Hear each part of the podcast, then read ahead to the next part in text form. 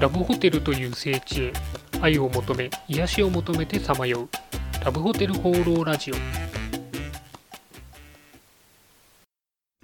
はいということで今週も始まりましたラブホテル放浪ラジオ第91回パーソナリティのラブホテルファンブログ管理人です。あの実はですね最近メディウムという海外向けのブログサイトに登録しました。あの位置づけとしてはですね日本のノートに近いサイトです。あの、もともとブログでもですね、英語の記事は配信していたんですけれども、まあ、あの海外で知名度のあるサイトの方がですね、より多くの人に見てもらえるのかなと思って始めてみました。ちなみにあのメディウムで日本に関する記事というのは旅行の記事が多いんですけれども、まあ、去年あたりでかなり減ってしまっています。あの世界中でですね自粛生活が広がっているということで、今回そのラブホテルの記事を発信することで、次回日本に行ったらラブホテルに行ってみようみたいに思ってもらえたらいいなというふうに思っています。それでは今週もよろしくお願いします。今週の気になったラブホテル情報はい、ということで私が独断と偏見で今週気になったラブホテルに関する情報をご紹介するこのコーナー。今週のテーマはこちら。真夏のミステリー消えた千駄ヶ谷のラブホテル街です、まあ、ちょっとですね夏らしくミステリー感を出してみたりしたんですけれどもいかがでしょうかまあ、あのラブホテルファンでですねご存知の方もいるかと思うんですけれども、えー、1950年代にはですね、え、千駄ヶ谷に、えー、ラブホテル街がありました。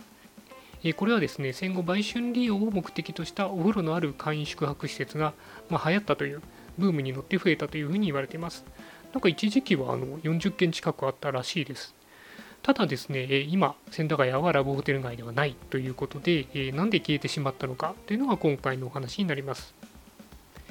実はですね、以前、池袋のホテル街の歴史を調べていたときに、ネットでこの話を知りまして、まあ、あの千駄ヶ谷ラブホテル街いっぱいあったんだけども、え住民運動ですかね、が起こって、えー、亡くなってしまって、え代わりに池袋のホテルが増えたという話を見たことがあります。えっと、鳩の森騒動という、えー、呼ばれ方をしているそうで、えー、オリンピックとかですね、アジア大会が引き金になってそういう排斥運動が起こったというふうに言われています。でですね、私もそれを信じていたんですけれども、実は全然違うんだよっていうのをですね、えーと、当時のデータを調べて、え否定する説が、えネットで見つけました。でですね、これはあの文化史研究者のですね、三橋純子さんという方がブログで紹介していたお話になります。で結論から言うとですね、えー、その鳩の森騒動がきっかけになったわけではなくて、えー、単純にマンションとかですね商業施設の方が儲かるので、えー、ラブホテル自然消滅していったというのが、え三橋さんの説です。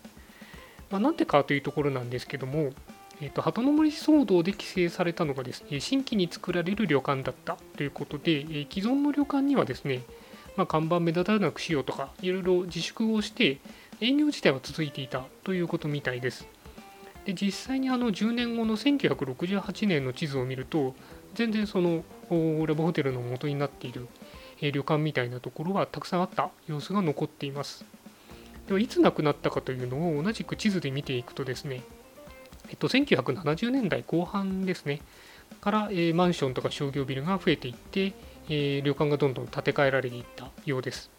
これはまあ当時高度経済成長でですね、地価が高騰して、えー、その連れ込みの宿よりもマンションの方が圧倒的に儲かるということで、多分建て替えられていったのかなというふうに思います。ということで、まあ、これはデータに基づいているので、かなり説得説得力があるなというふうに見ていて思いました。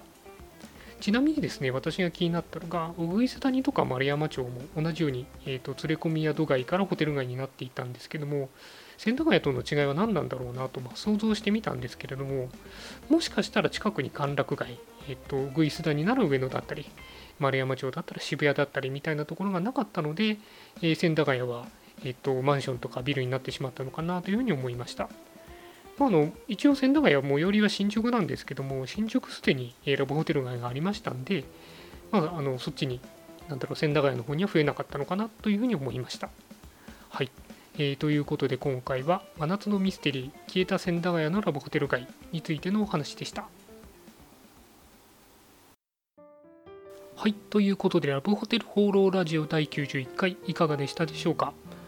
あの最近ですね、ラブホテルとですね、カフェのレビューのサイトを運営されている、えー、新月ミミコさんという方がですね、えー、次のレビューのホテル、どこにしようかなというのをツイートされてました。